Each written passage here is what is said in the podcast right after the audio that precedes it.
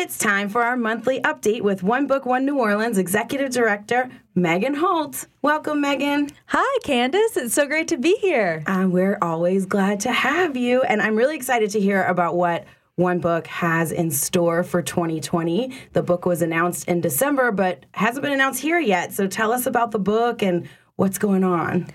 The book is Drumroll please. New Orleans Griot, the Tom Dent Reader, edited by Kalamu ya Salaam and published by our very own local University of New Orleans Press. It's exciting. It's a good one. It is exciting. Tom Dent is a local writer who deserves the spotlight for an entire year. He's so important to New Orleans. The voice that he brought to our community really feels like it could have been today. Some of these essays, I read them and they feel so timely, so on point with what's happening now that it'll be interesting to see how things written 40, 50 years ago are applicable throughout this year.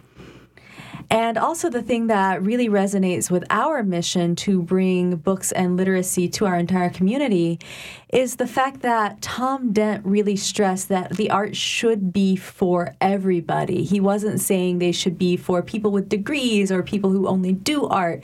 They should be for the people. And that is so much about what One Book is all about. That we're really, really excited to bring free community programming and also to bring Tom Dent's words to WRBH through some broadcasts that we're going to do together this year. Yes, it goes very well all together with mission and you know Tom Dent's work, and it's just exciting generally. Yes. So, what do we have going on this month?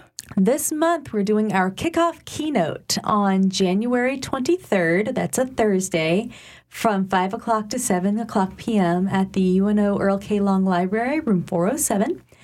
And it's going to be a reception, welcome reception. There'll be book sales by the Friends of the New Orleans Public Library.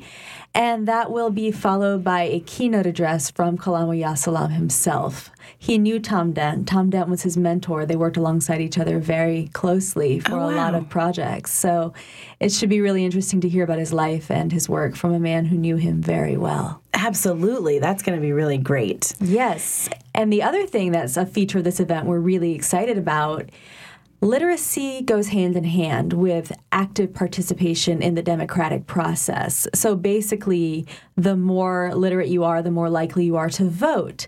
And this year, as you know, it's a really important election year. Mm-hmm. So throughout 2020, we're going to have voter registration tables set up at our free public events, including this one. It'll be run by ENVV. Engaging new voices and voters. Oh, cool. Yes, So, yes, if you're not registered to vote, that will be great. You can just register at the event. absolutely. All you UNO students who can vote for the first time ever, come out. Absolutely. um, okay, and so we can end with a fun question. Oh, boy. Here. Um, what was the best book you read in 2019? Ooh. Probably the best book everybody in New Orleans read in 2019, We Cast a Shadow by Maurice Carlos Ruffin. I'm still not over some things that happen in it. It was so good. I know it was so good. I agree, and you're right. Probably everybody was reading that book here. Yes, and in a lot of places. It rightfully so. big. Yeah, it was. It was awesome. Um, so shout out to Maurice for that one. Right. well, thank you for joining us and telling us about one book, and also um, just wanted to let people know that last month in our December update, Megan talked about the process as well of selecting the book for One Book One New Orleans. So if y'all are interested in hearing about the actual process that went behind selecting this book, you can go back and listen to our December update for that as well. Absolutely. Thank you. Thank you.